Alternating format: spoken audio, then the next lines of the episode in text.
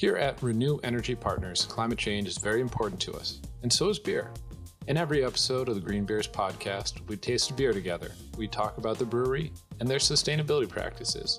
And then we talk about a topic relating to our work in decarbonizing buildings and mitigating climate change.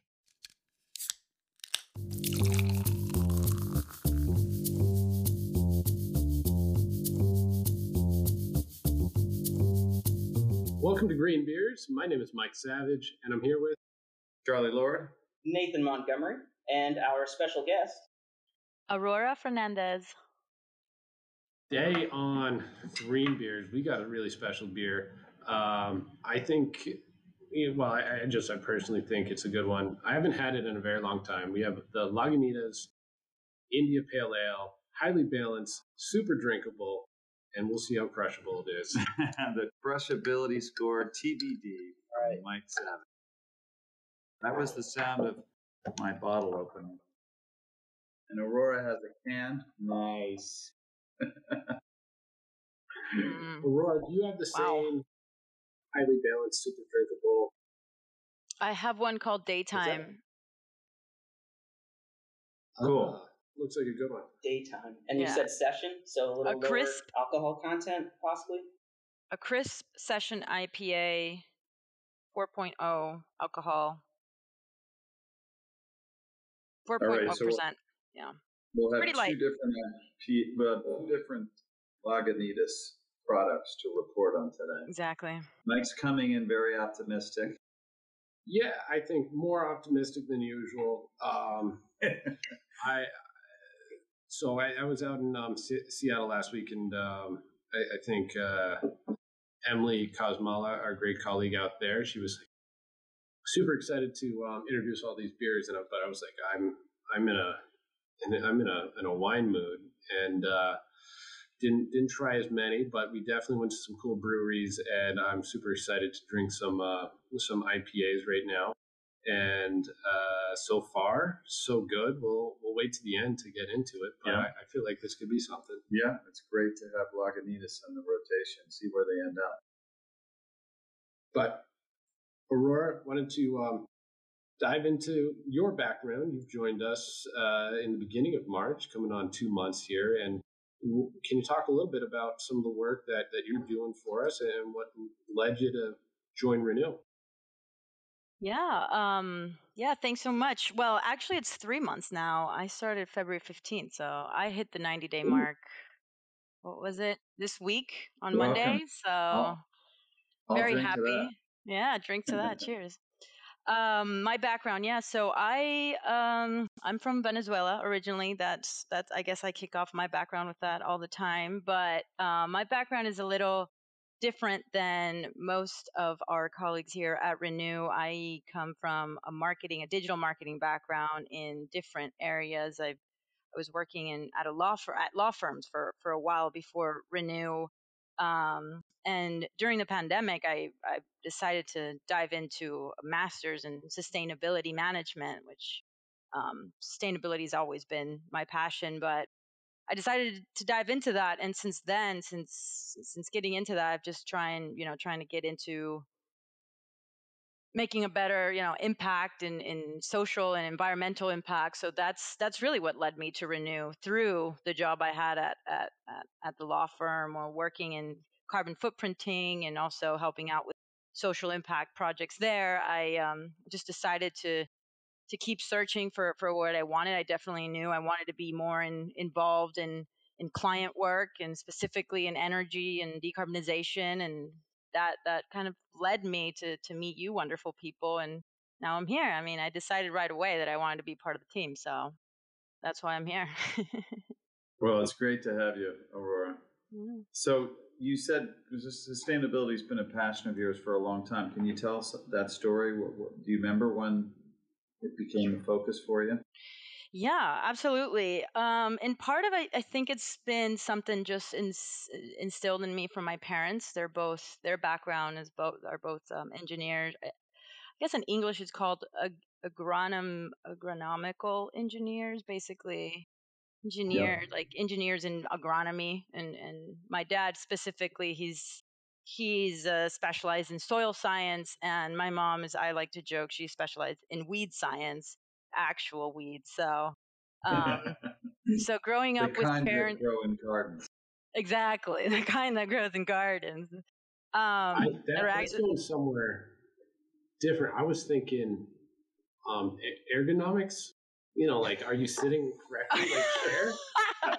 Or like, I thought we designed no, agronomy, agronomy, Agro- like agriculture, agriculture. agro, Agriculture. agroengineering. I guess agro engineering would be a better term. Um, Yeah. so so growing up with parents like that, I mean, the environment and agriculture was always, you know, a part of just like my surroundings. Like my like plants were everywhere. My mom knew exactly how to call scientifically call and name all of the plants that just were around me all the time. So growing up with parents like that, you know, envi- environment was always a big like an important part of of of life now. And so that, you know, I think that just just that instilled my my passion for sustainability. But then, you know, in as a career, uh, right out of college, I I actually I couldn't find work. I was in Venezuela. I couldn't find work. I didn't know what to do. You know, I was right out of college, and I started this project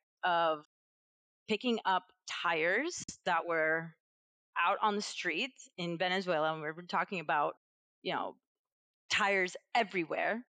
And I would take them back to my sister's house, her backyard, and I would turn them into seats. Like I would paint them and turn them into seats. This this project lasted like six months. Hi. By the way, this is why I love the podcast. Somehow we've known you for four months, three of months of which you've worked for us, and we never heard the story. This is Right. the coolest. Yeah. So I did that for I don't know about five or six months right out of college, and I would sell them. I would actually like sell them. I I sold probably like three or four. I mean, we're talking about is a very So, you know small. did your sister but- ever say, "Could you please stop bringing tires into my Yeah, backyard"? absolutely. Yeah, absolutely. I love that. Yeah, absolutely. Um, but then eventually I did find a job, thank God. Otherwise, I mean, I don't know. My sister would have probably, you know, disowned me. You know, okay, enough. We're not Either sisters that, or you'd be the tire seat queen of Venezuela. yeah, either that. You know, I had high, I had high ambitions. I wanted to, you know, get equipment to actually recycle these tires and turn them into something else. You know, but you know, it's at the time. This was, this was we're talking about 2012, 2013. So things weren't that bad yet in Venezuela, but they were starting to get pretty, pretty wild down there. Um. So anyway, I found a job in actually what you know Renew reminds me a lot of that first job I had because it was in it was doing LED lighting projects, doing solar energy projects, but um, most of it was actually like the implementation of, of the projects. We didn't have all the funding and the financing business model that you know that we have here at Renew, and that was actually the biggest problem down there, especially because Venezuelan energy costs are nowhere near the costs here that there are in here in North America. So it was quite difficult to be able to sell the the cost of the project, right? Um, but nevertheless, that that that experience instilled in me a huge passion for sustainability and energy, and I really had to to leave that business not out of not out of wanting, um, but more so out of uh, Venezuela country situation at the time and we're talking about 2015 things got really really difficult and I, I decided to leave and leave venezuela i came to the us so that's that's why i couldn't keep continue working with them but it it really did instill me um, that that passion for sustainability and ever since i had been wanting to get back into the space and it's like i've done like a full circle now i'm back at something that's similar but better. And and yeah well, that's, that's yeah yeah. It sounds like the sustainability program that you got started at American University was one that, that really kicked off your your your transition back here to sustainability in terms of the getting going in the states. Um, I'm interested to hear a little bit more about what you what you learned, what, what they were teaching, and and sort of the prospects of, what it looked like to be um, training to become a sustainability manager, looking at decarbonization and what what was being taught at, at school and how that in your three months here back in the industry, how, how does that look now? Starting to talk to those same types of people that, that you were getting educated with and, and what, what that looks like. Yeah. Um, so, I mean, I think sustainability programs are popping up everywhere now. Um, but in my experience, the experience I had here at American University, uh, shout out to Kogod Business School. Um, that that was a really good experience. That was very oriented towards like consulting work, like team uh, business consulting work. And I think their their uh, goal is to like develop sustainability consultants through the program. So a lot of the courses were oriented to working with real companies, um, not always on sustainability related matters. Sometimes I had work, I had projects that were like marketing related matters, but for a company that had sustainability um, products or sustainability services. Um, so that was a big part of the course. Another part of the course, I, I, I think um, because we we were also able to like mold it to our interests. Um, in my particular experience, I I chose some courses that were a bit more scientific. Um, I had a really good course on energy and water systems with an amazing professor by the name of Victoria Herrmann. She's she's a PhD and uh, she's like a Nat Geo explorer doing amazing work, scientific work in, in the Arctic.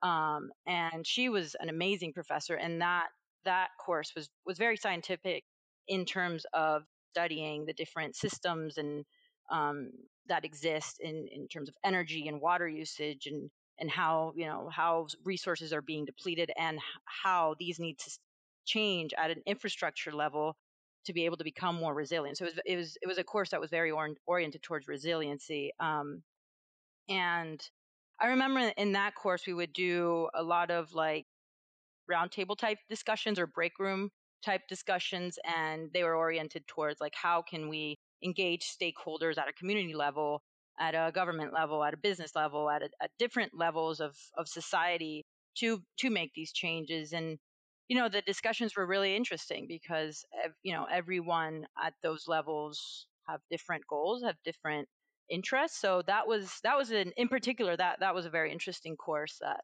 um, working with Renew, I've I've been able to like kind of connect the dots of what I yeah. We're going to get yeah. into talking more with you, Aurora, about this idea of the sustainability manager and the way that they sort of engage stakeholders inside a company and outside to meet goals, um, which is I, I love the the, the description of um, that you just made of stakeholders, because I think that's something we're realizing that part of our job is to engage stakeholders across a company. But before we get to that, I want to ask you a couple more questions about uh, uh, you. Um, one is, to, what is the, what would you say is the best beer coming out of Venezuela? Oh wow.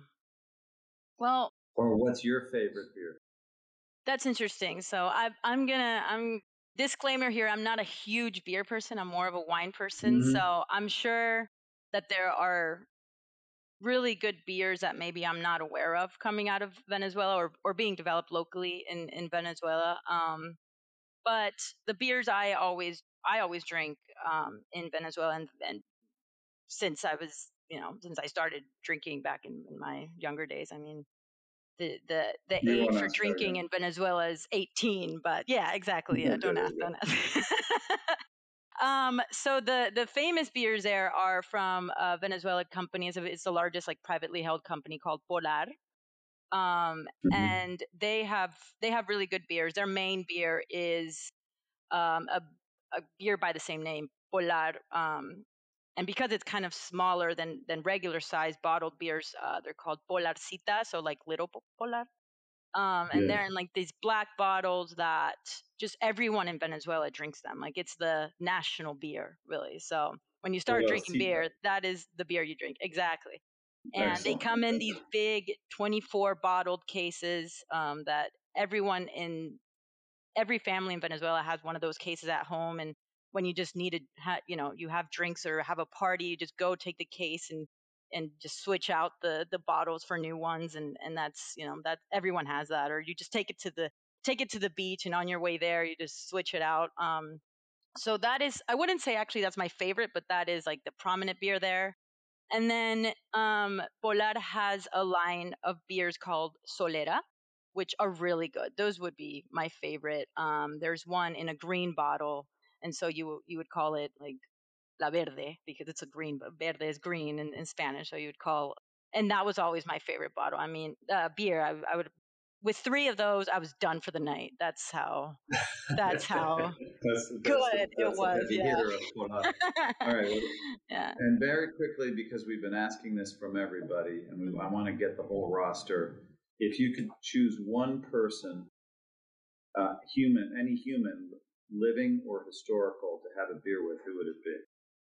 I knew the question was coming, so so I I thought about it, and I actually I, I have I have two answers if I if I can do two, um, one living Yeah. and one one historical figure. So one living, I would I would say my dad. I I would say my dad. Um, I would love to have my a beer with my dad right now or or this weekend because he's just it's, he's he's a great he's a great drinking buddy for sure. So I'd love to have a, a beer with my dad. I miss him every day. fantastic. Yeah, What's Um, your dad's name? Osvaldo. Os- Osvaldo. Osvaldo. Osvaldo. Yeah. Osvaldo. Yeah, he's, Osvaldo he's Fernandez exactly. joins at the at our table. Uh, Nina Simone, Tiger Woods, Babe Ruth, Babe Ruth, Carl Sagan. and Carl Sagan. Oh, yeah, Carl Sagan, yeah, This is getting good. yeah, right. yeah.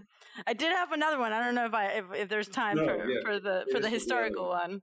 The historical one is uh, uh, Frida Kahlo, which is a Mexican Oh, Mexican oh, nice, yeah. painter. She's she's amazing. Her her background, her history, her art is is beautiful, and her resiliency in pain is really what has always made me feel like like I admire her. So I would have a beer with her and ask her a lot of questions.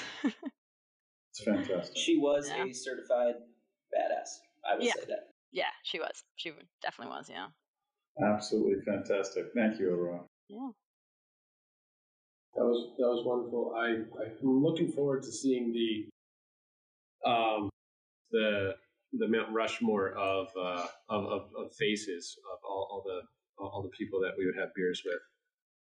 Um, I'll send in a picture in of my dad. months. Yes, please do. We can we can make it in Canva.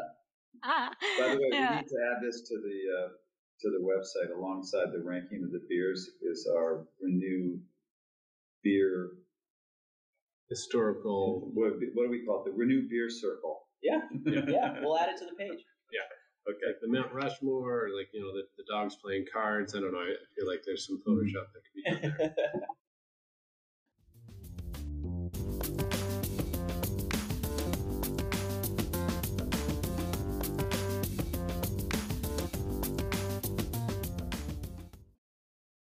Uh, well, uh, I, I think uh, transitioning back to the conversation on sustainability managers and, and sort of the education, um, super interesting to hear about sort of the work and, and how you know American universities go about training. Charlie, I'm interested in your insights on your career and experience and, and sort of the, the role of sustainability managers that you've seen uh, since uh, since you graduated. Well, that was a long time ago. I wasn't going to say that, but We're now capturing a 30 year. No, that's a, it's a great question, and and actually, it's something that we're seeing and living every day here at Renew. We just had a call this morning with a uh, Fortune 200 that um, began the call by saying we just pulled together our sustainability team, and the meeting was led by their sustainability manager. She said, We just got our team together. So that is, it's almost weekly now that we hear uh, uh, or meet with a company that says, We just have our sustainability team together. We're in the process, just completed our roadmap We just set our goals. This company has set a goal of net zero by 2030. So the sustainability managers we're seeing now, and I'm interested in Aurora's take on this, are have been elevated to roles of prominence in their companies that that is outstrips anything we could have imagined five years ago, and certainly for me 30 years ago. Um, so that you have sustainability managers who've been given a measurable corporate goal that the board is reporting on, and that gives them authority. They may not have the purse strings, but in this call this morning, for example, there was somebody from finance in the call so that they could hear about how are we going to pay for getting to net zero. So when if you go back 30 years, companies didn't have sustainability managers. That would it would have been a consulting gig that would maybe show people what their sustainability challenges were, but it would have been reporting only, um, and it would have been geared into principally towards identifying um, different sorts of environmental impacts to, to, to report on them and maybe develop in-house programs around things like recycling. Uh, the fact that that uh, you have sustainability managers now, 30 years later, with teams, um, titles that begin with the C, you know, Chief Sustainability, alongside the Chief Financial Officer, the Chief Operating Officer, and a mandate to achieve now a reportable car, uh, corporate goal. It's a brand new day, and it means those people, those are um, those are really important people for us to know, and, and from the role point of decarbonizing the U.S. economy, these are people who are now at, at, at point in some ways in getting there. Yeah, it's, it's exciting. I think that we're going to see the commercial sector decarbonize over this next decade. Um, is it going to be fast enough? I mean, I, of course, we all wanted this done yesterday, but you know, it, it is happening, and that's that's the exciting part. You know, I was at CEBA last week, and just tons of all these people, all they're all at the common goal, right? 77 out of the top Fortune 100 were there, all trying to figure out what strategies exist, working together, very collegial. How do we push forward uh, on these goals? And it is, you know, solar at scale, on-site renewables, behind the meter solutions that we can deliver. It's no size, it's no one size fits all, and it's exciting to see you know the leaders like the you know the FAANGs of, of the world, the Microsofts of the world do so much work, but it's all the little organizations and that are you know, massive in their own right, but that are all developing their own strategies, and you know we're we're super excited to be a part of that solution.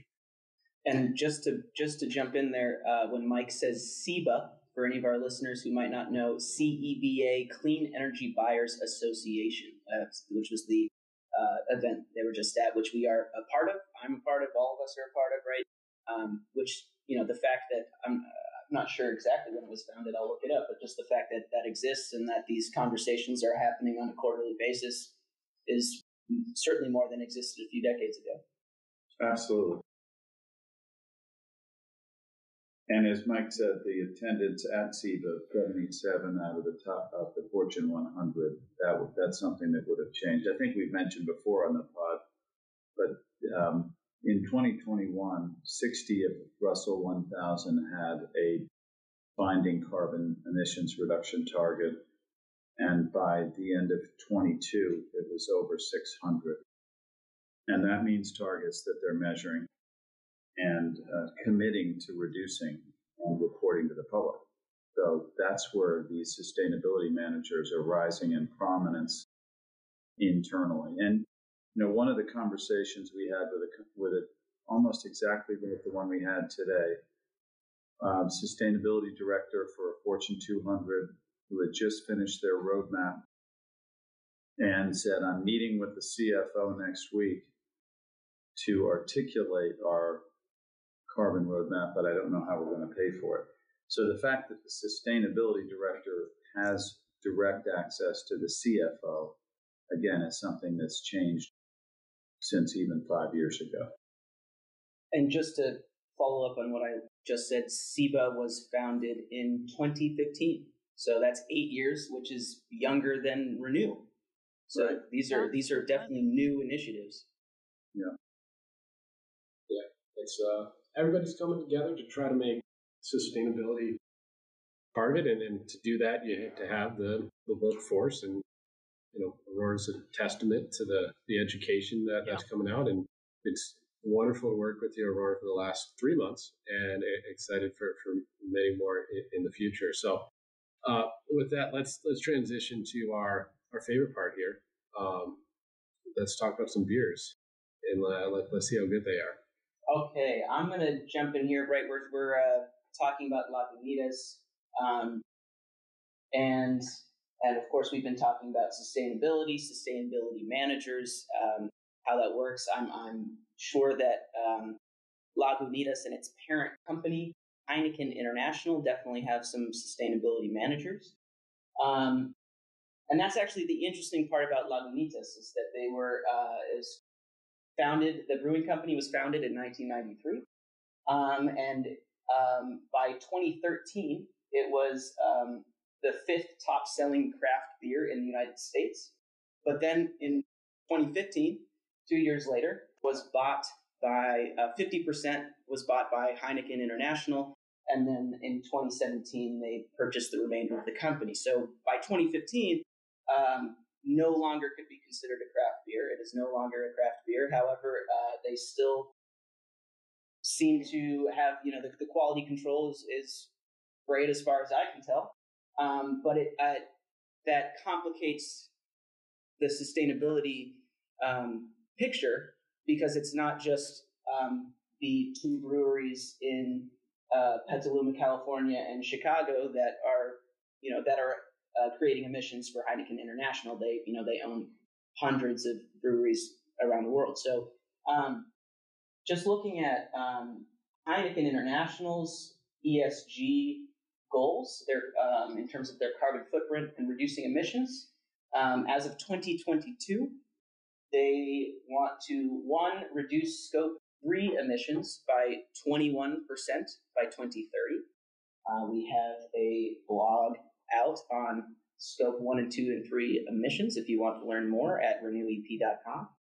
And um, they also want to reduce emissions across their value chain by 30% by 2030. So that would be again including scopes one, two, and three.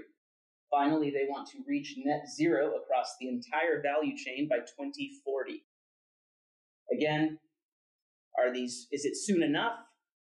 Who's to say exactly? But uh, there certainly is uh, some momentum and goals that have been made recently. In terms of Lagunitas sustainability, they uh, have uh, it's more about their suppliers. They have suppliers that are uh, one supplier running on 100% solar energy. Um, their barley farmers are working on sustainability as well.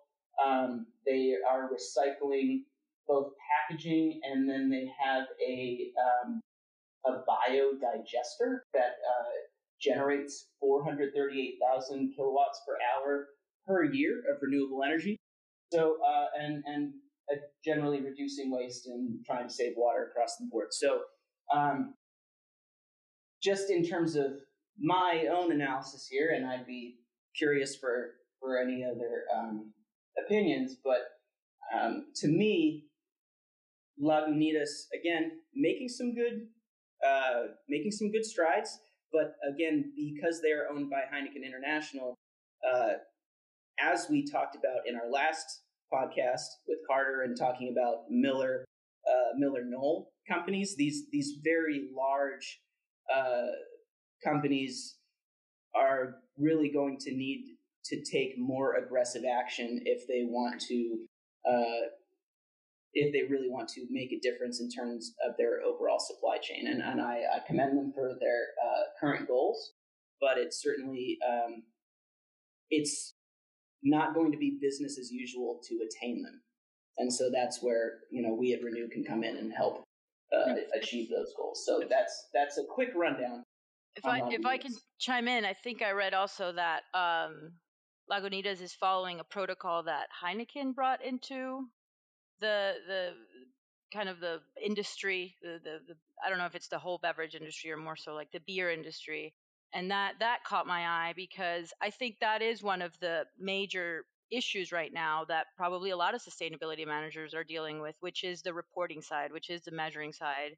and it's using all of these hundreds of protocols that are out there to make these goals, to make these targets. And then it's like, okay, we publish these goals, we publish these targets. Oh, it all sounds amazing. It all sounds great. But then how do we get there? Right. And that's why we're seeing more and more of these teams coming into to Fortune 100, Fortune 200 companies to actually figure out how do we actually reach these goals that are now public, that are now, you know, the, the, the public, the markets are all holding us accountable to. And so, of course, we're gonna we're we're gonna hire teams of sustainability leaders to to not just report on them now, but actually actually take action and then be able to, to reach the targets and, and that's why they're they're growing up in the ladder in the corporate ladder and they're not just you know assistants anymore they're actually at the top of the strategy and the uh, the strategy making you know deci- decision makers at the board i mean yeah they're they're leading the, the company towards towards public targets so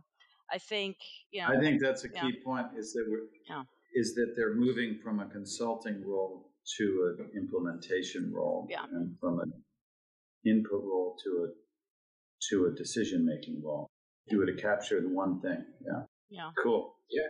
And if we wrap this full circle to heineken i remember driving to school it was like an hour and i would hear this um, commercial all the time about reinheitsgebot the german beer law beer purity law that heineken must follow originally from 1516 and uh, yeah, I mean, it is uh, still something that they follow to this day. That beer can only be made of, of three things: um, wheat, barley, and water. And it's uh, it's interesting to see. Well, there's something to be said for that, Mike, because I remember I think we share the fact that we don't like a bunch of fruit stuffed into our beer. Yeah, Ren I you know just I just always remembered that I was like super fascinated by the name Reinheitsgebot I named our dodgeball team Reinheitsgebot. And uh, no one got it but me, and that was okay. Wait, but, which uh, team was this? You named your what? Uh, we had a dodgeball tournament in high school. You know, it was, uh, it was a thing. So, all right, I love that. Complete yeah, I mean, full circle. They yeah. take their beer very seriously in Germany. I, uh, you know, you can you can drink it in a restaurant, at your house, on the street, on the train wherever wherever you feel. Morning, lunch, dinner. Yeah. Well, this is in honor. Then this episode is in honor of, of Mike Savage's high school dodgeball team. and Aurora's dad. And Aurora's dad. Osvaldo. Aurora's dad. Osvaldo. To Osvaldo. Cheers. yeah. Osvaldo. I love that. I love that. Oh. All right. So I would say that moving to the ratings, um, I would say this is a seven on taste, flavor. It's a good down the middle. Actually, I'm going to move it down to a six. Sorry, guys. It's a down the middle IPA. I think it is well balanced. It's not overly hoppy at the finish. Not highly balanced, just well. It's highly balanced. I'm reading the label but I so but it doesn't actually distinguish itself. I re, I remember how much I loved Sierra Nevada when I went back to that one, and I really was impressed by the fact that it was different and really tasty. This one doesn't feel that different. Sustainability, okay. I'm going to give him half a point, so I'm at six and a half. Yeah, I think. Um, well, where are you going? I'm interested in your fee. I don't want to all right. muddy the waters with so taste negative. taste one out of ten. One out of ten. So actually, I'm not an IPA person, but this one is really good. It's very crisp. I like. I usually like pilsners or lagers, and this was very crisp, very light. So I'm gonna give this taste an eight, or no, maybe a seven. Seven. Let's let's leave it at seven. I I really like it. I would I would actually drink it on a regular basis, or when I do drink beers. Um, for sustainability, um, I, I I think I read or Nate, you you mentioned that their their farm or the farm where they get their their supplying farm is 100% run on solar. So for that, I'll I'll give it I'll give it I'll give it a point. I also read that on a social sustainability aspect, they they they have like a dog like a like a, a dog uh, found like a foundation for dogs or something, and they they give a lot of money to to caring for for dogs and pets. So that's that'll add to to my sustainability rating. I'll, I'll give them a full nice. full rounded eight. Yeah. The dog booster. That's new for us. Yeah. yeah. um, for me, you know, Lagunitas was a little bland. Um, maybe too well balanced. You know, it's uh, not not enough of anything. Balance right to snooze zone. Yeah, yeah, it's uh, you know, probably like a six ish, seven ish. You know, like right there. You know, we'll call it a six point five. Um, give it the half for sustainability. Um, they're definitely not leading. They're not doing nothing. Um, just your average IPA, I guess. I mean, you can drink it. I wouldn't call it crushable. Um, maybe a, a two for crushability. You know, it's just overall just uh, it's a beer. It'll get it done. Uh, that's all I got for today. Guys got to try right. mine. So not, guys got to try mine. Not too crushable. Yeah, that does. That sounds good, Aurora. Probably more crushable. Yeah, it definitely is. I would say I'm gonna go with similar to Mike on this. I think we'll do. I'll give it. A, I'll give it a seven as well. I think um, with six and a half plus the half point for sustainability. I'm I'm with that. Um, nice. And I will say, I, I do think it's well balanced, as it says, right? Uh, my positive comment is that today, uh, when I took a, my first sip of this beer, I felt more relaxed than I had before I took the first sip. So, you know, that's that's a positive positive uh, review for me. I could probably drink, you know, three of these no problem. That is a um, regular um, thing that alcohol does, though. It will it will relax you. So. Right, right, yeah. Just, no, it doesn't. All, it doesn't. For some reason, with this particular well, beer today, I think I what Nathan's saying, it did not do that. right, exactly. It didn't make the day worse. Exactly. And so, with that, with those um, ratings here, uh, we're going to get to an average of a score of seven point one. Not bad. Or seven point one three. Um, not bad at all, but it certainly does not reach our, uh, our top balanced. five. So nothing. So it's not in the top ten or the top. No, five. not in the top five. You need a you need an eight point eight or above to get into the top five. Like so that. this was a seven point one. This is a discerning podcast, people. Absolutely. Better bring your A game if you want to make the top five. Brewers, if you want us to review your beer, reach out. Info at renewep.com. And your sustainability and your sustainability management. Yes. More importantly, let us help you.